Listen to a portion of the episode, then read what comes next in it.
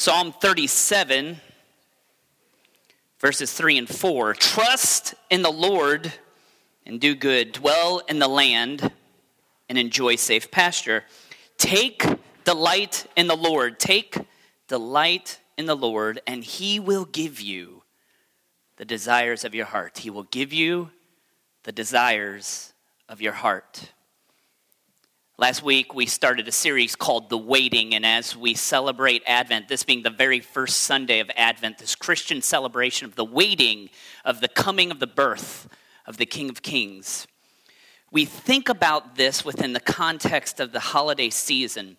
And as much as it should be a relief, I think for many of us it's a tension, it's a trap, it's something that's difficult. Because what Advent, what the waiting, what the season does to us, is it forces us to come to grips with our dreams. Because this is the season of dreams, isn't it? I always found it interesting in the Christmas poem, The Night Before Christmas, we see this view of, uh, of children and the way that it's expressed is visions of sugar plums dancing in their heads. Visions of sugar plums. I, I had many dreams and visions when I was growing up, but it was not of sugar plums. Yes, I know some of you have dreams, and again, that's what's interesting, right? Is that that word speaks of the, what happens with us as we sleep, but it also speaks to something greater, and sometimes those collide. So maybe some of you do have dreams of eating food, and that's great. But very often, when we have these dreams, they're interconnected with what we want in our lives. And if I can take you back to 1984, Christmas time, the desire of my heart was not sugar plums, but it was Transformers. Now, for some of you who are younger, and maybe you're amped up about the Bumblebee movie that will soon be released, but this goes back to the idea that these were toys created that spun the narrative. It was all a marketing ploy, Transformers. And the interesting thing about that was a toy is a toy is a toy, but this was actually two toys in one, right? They transformed. So you could have your semi tractor trailer, but it became Optimus Prime, Defender of the Universe. The one that I love most is you could have Megatron, which was more realistic as a pistol, which speaks to how society has changed, but it became Megatron, leader of the Decepticons. It was the coolest thing to happen in 1984, and it coincided with Christmas.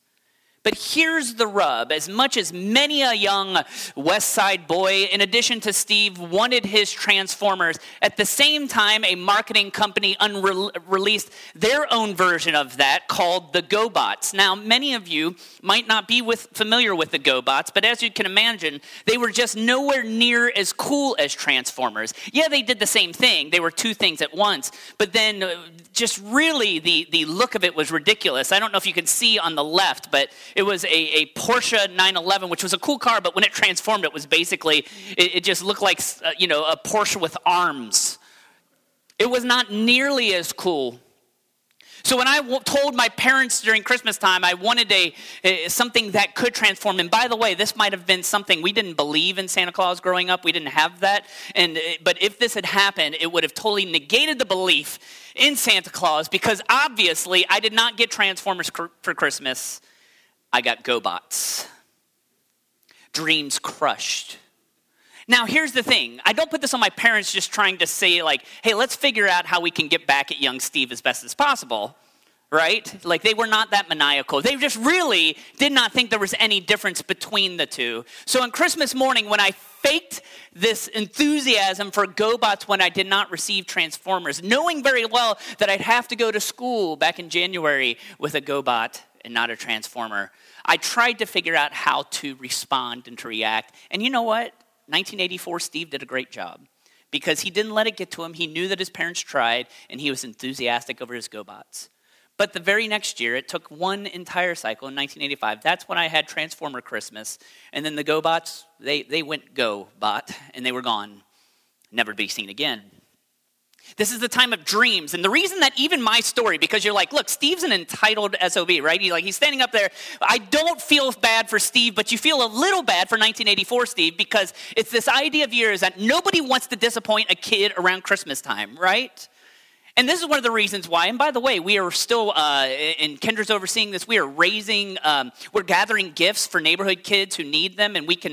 Uh, I'm sure we'll talk about that during announcements. But one of the reasons that you are probably going to respond to that, and this time of year has that big response with buying things for kids, is because nobody wants a child to have his dreams crushed at Christmas time, because it's difficult when your dreams are crushed. What I get to do is we're talking about the series of the waiting, is talk about this idea of the times of silence. The, the Old Testament ends in Malachi chapter 4, verses 5 and 6. We read those beginning to start with this. It just says, hey, uh, something's going to happen, something's going to move. But then after the prophet said something's going to move, the mute button is hit and nothing happens. And we wonder how we get from that Old Testament experience to the birth of Jesus. And that's what we want to talk about is that the dreams to come. I loved what Kelly was able to write, and I'm sure we'll find a place online to post that because some of you might have missed it. But it was this verse that really spoke out to me about our dreams, is because she, she wrote, We hold it timidly, most preciously, our dreams, a fragile piece of us for everyone to see. So when the people of God had dreams and God hits the mute button on them, what happens to those dreams? And more important, were those the dreams that they needed to have and how were those expressed? So I want to talk about three different instances today. So this is more topical in nature, but it really sets us up because I want us to understand, and this is my job today, what happened in the silence. What were those dreams? And when they weren't realized, how did they react? The first thing we need to talk about is the Jewish leaders. And you know, this is the world into which Jesus was born. Jesus was a Jewish baby born in Israel to a Jewish family. And that land was very much influenced by the religious leaders of the day.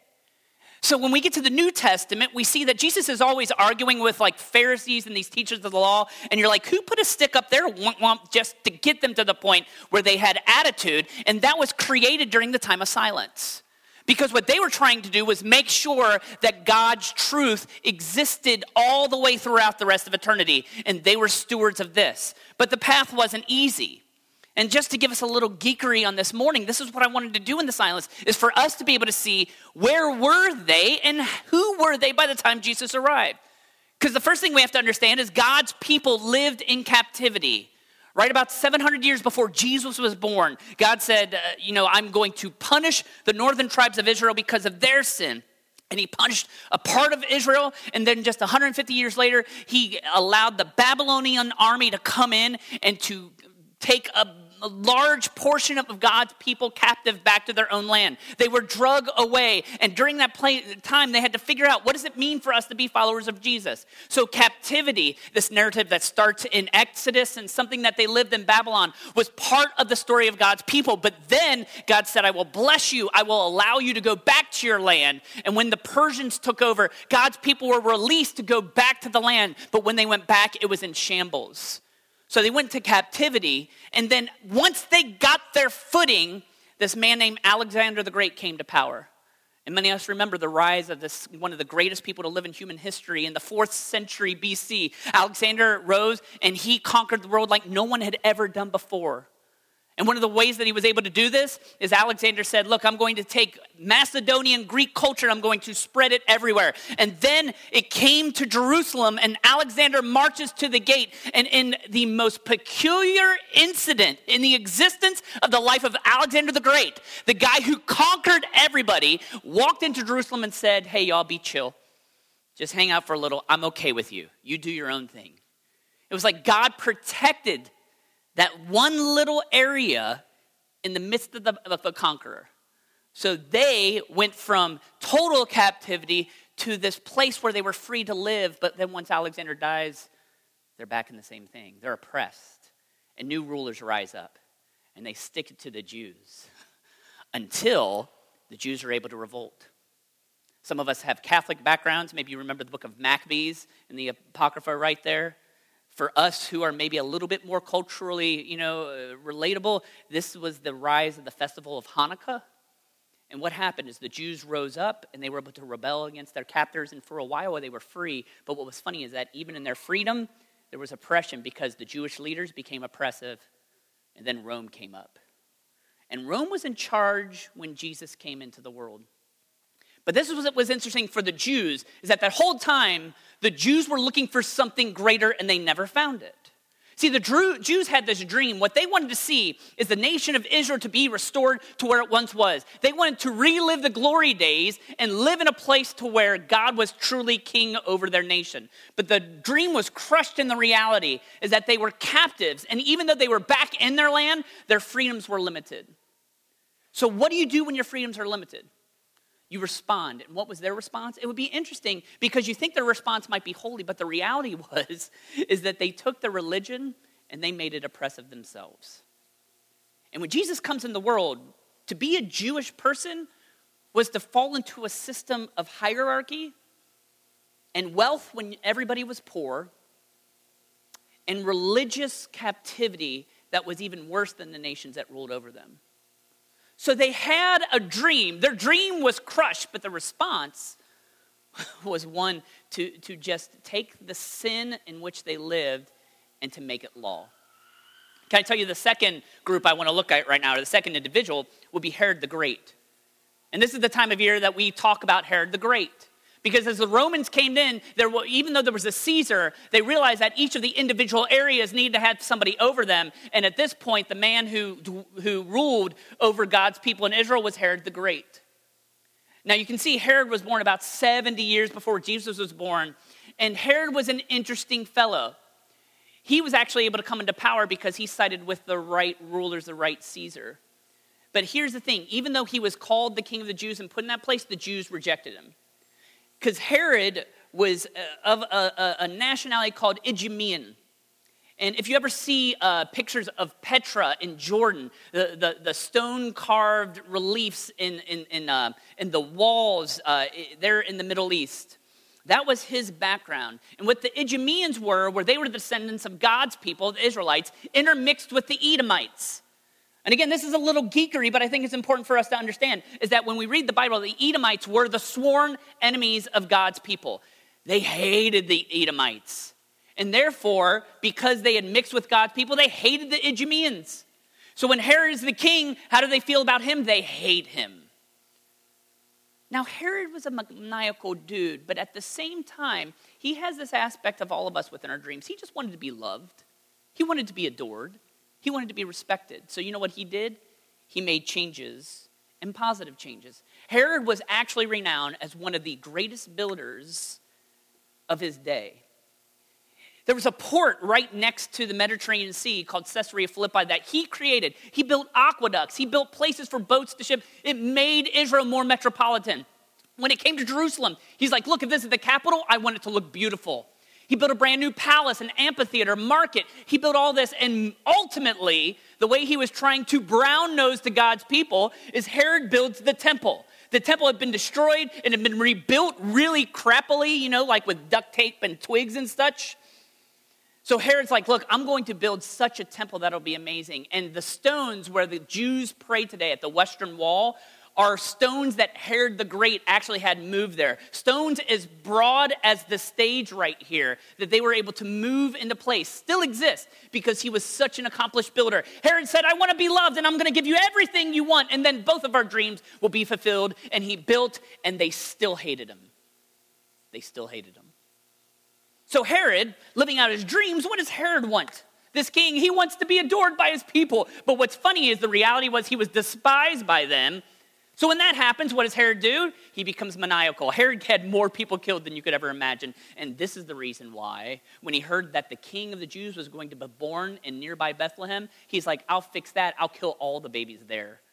And therefore, I will still be king. By the way, this is the thing I love about Herod. I don't love about him, but I find it interesting.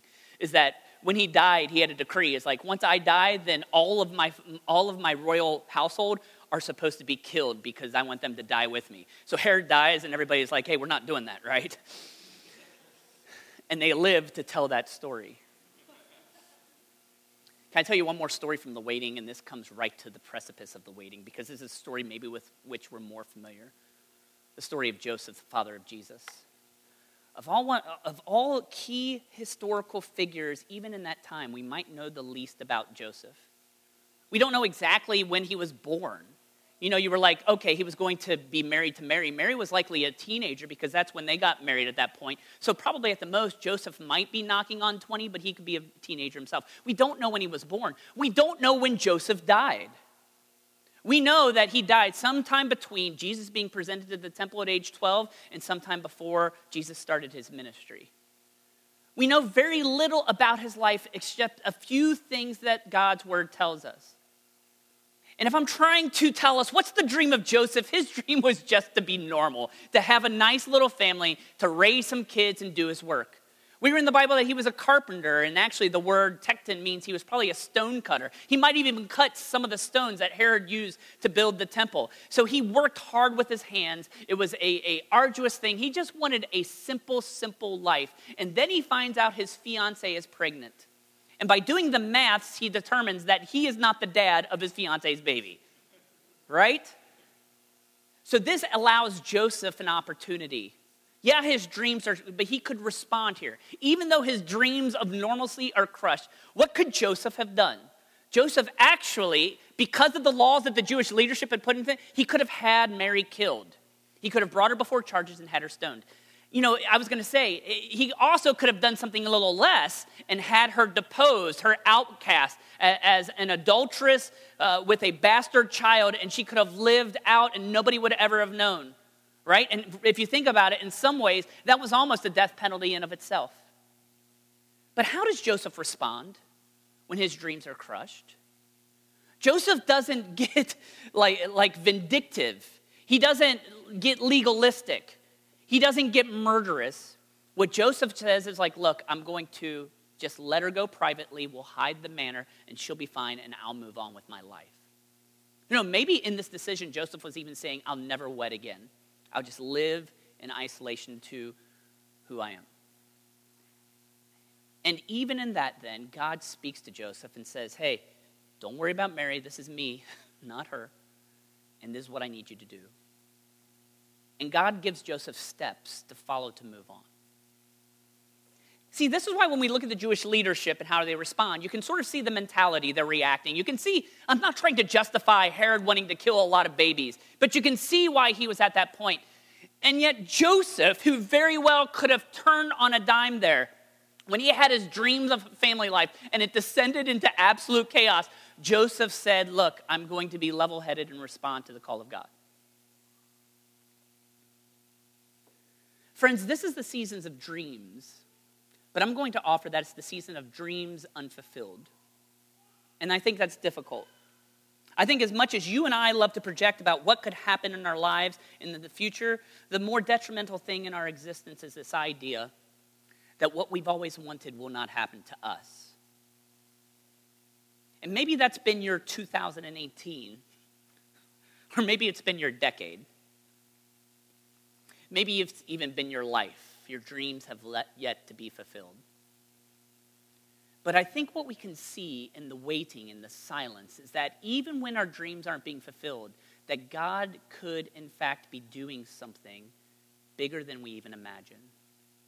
If only the Jewish leaders had understood how much better it would have been for the kingdom of God had they just cultivated a good love and respect for his law, then maybe everything could have been different. Maybe if Herod could have figured out maybe these people don't love me, but maybe there's a better response. Perhaps history could have been thwarted. But yet, even in the midst of those unfulfilled dreams, you see God moving and working. And today we exist. We're the beneficiaries. So, what I would say is, what do you and I do when our dreams are chaos and unfulfilled? The first thing I think you and I need to do is we need to articulate the correct dream. And again, this isn't to say that you can't have desires and aspirations in your life, but let me ask that question I think we pose there is what is God's best for me? What is God's best for me? Because very often we'll articulate dreams that might not be the best of what God wants for me. It's what I, if I were God, want them to be for me. And I need to stop and ask myself is this a dream that I am pursuing outside of what God is doing in my life? Or is this something that I'm just saying, look, God, I don't know what you're saying, but I'm going to dream of what your best for me is. Friends, that's a dream of maturity. And I'll admit that even though I've lived past four decades on this earth, I have yet to always articulate my dreams in that way. So I have to remind myself, just like we need to remind ourselves, what is God's best for us? And then the reality is, what do we do then if those dreams aren't realized? Because maybe you even have some dreams that you're saying, look, if God would do this, I could use my dreams to do so much for Him, and then those dreams don't come to reality. What do we tend to do? We tend to blame God. We tend to get angry at God. We shut Him off until God is convenient for us because our dreams are not fulfilled. But perhaps God is actually working toward that fulfillment and we don't get to see the end date. We don't get to see the expiration. Because, friends, the reality is, is that Joseph's dreams of familial bliss might not have been fulfilled in his day, but after his death, what he created and was able to cultivate as a family made the difference in all of our lives. The baby survived. The baby became the leader that he needed to be. The baby died for our sins. Was that Joseph's dream? Probably not. But did God really accomplish Joseph's best in process? Yes. It's tough to deal with. That's why I think our response has to be this How will you live day by day when your dreams are shattered and chaotic and crushed? I think that's the hardest thing to do. It's the hardest thing for us to do. I had this conversation with the daughter yesterday. And by the way, it has to do with wrestling, so stick with me. But one of the cool things about wrestling right now, professional wrestling, TV, not like fake high school wrestling and stuff. I'm talking about real professional wrestling. It's a big industry right now, and believe it or not, there are young people who have the dreams of becoming WWE wrestlers, right? So what's funny is that it used to be you just would go out to all these little small territories. Cincinnati, by the way, was quite the wrestling hotbed. But now they go to the Performance Center in Orlando, Florida, near Full Sail University, and they train to be wrestlers. But you know what that means is for every day, you know, they get weekends and a few times weeks off, but for every day for years, they can toil at this center to this. And it was funny is that the coach, you know, they did one of these behind the scenes documentary of it that they put out. And it was funny, the coach said, the problem is, is that they have a dream, but what they don't see is the day to day when they're putting in all this work, how this work equals their dream. So day to day, when they're running against the ropes and getting rope burns and getting their face shoved into the canvas, and they don't have anything to show for it, they don't even con- they can't connect how their dream is being fulfilled in the work of today. I think that's the hardest thing for us to be humans is that we have dreams, but friends, it takes the grind. So how are you going to live by day by day? How are you going to trust the God of the universe to cultivate your dream. That's why I know some of you were a little uh, delayed in coming in this morning, and Kelly read her poem, and I think it merits reading again as she talks about the waiting. Is that God asks of you, wait again? Yes, wait. Not to punish, not to break your spirits, but to give Him, but to give time for His best, to bring you rest, to fulfill more than you guess. Because his dream for you won't shatter on the floor, it won't flash, then be no more, won't burden you to your core. His dream will make you more of you, more than you've ever been. His dream for you is more of you than you ask or imagine. Because he sees all of you. Everything you were, everything you are, everything you can be, all at once, wrapped up in one shimmering, terrific dream, a gift he wants you to receive, to try to trust and to believe. And try, hold out your hands, close your eyes, breathe out a sigh, and wait. That's the tough part, friends. Waiting for the dream to come true, and that's what this season signifies for us. A wise man once said last week as hard as it is to wait, it's going to be worth it. I think that's what this season cultivates in us. As we wait for Christmas time and the dreams fulfilled and the dreams shattered before this, we still wait in faithfulness and fidelity to believe that God's best is there for you. How do we know that? Because it exists in the newborn king, it exists in the Son of God, it exists in baby Jesus. And that's why we begin with poetry from Twas the Night Before Christmas, and we end with Little Town in Bethlehem in that beautiful lyric The hopes and fears of all the years are met in thee tonight. Friends, why do we make such a big deal about this time of year? It's not just the dreams that come with the singular holiday. No, it's the dream fulfilled in what Jesus has done for us. All of your hope, everything, is fulfilled in the Son of God. So we wait in the midst of our dreams for Him to fulfill. And how do we do that? We trust, trust, trust the newborn King. Amen? Pray with me. Heavenly Father, this time where we think about the waiting and we think about the space between our dreams and we see them maybe not fulfilled in any which way we imagined. We see our dreams crushed and unfulfilled, Father, and that causes within us just, just, just pain. And sometimes more than just pain, just anger at you because we can't see what you're doing, Father. I ask for us that we might come before you and intertwine our dreams with you. Father, show us your best for us. Show us what it means to live our lives with your vision for what we can be. And then, as those dreams come and go, and maybe, Father, these dreams are not to be fulfilled until we are gone, Father, put your spirit within us. Give us that patience to wait, to wait in hope to wait in hope of what your son Jesus has done for us and will do for us for all eternity. We wait, Father, and we trust in you in the name of Jesus. Amen.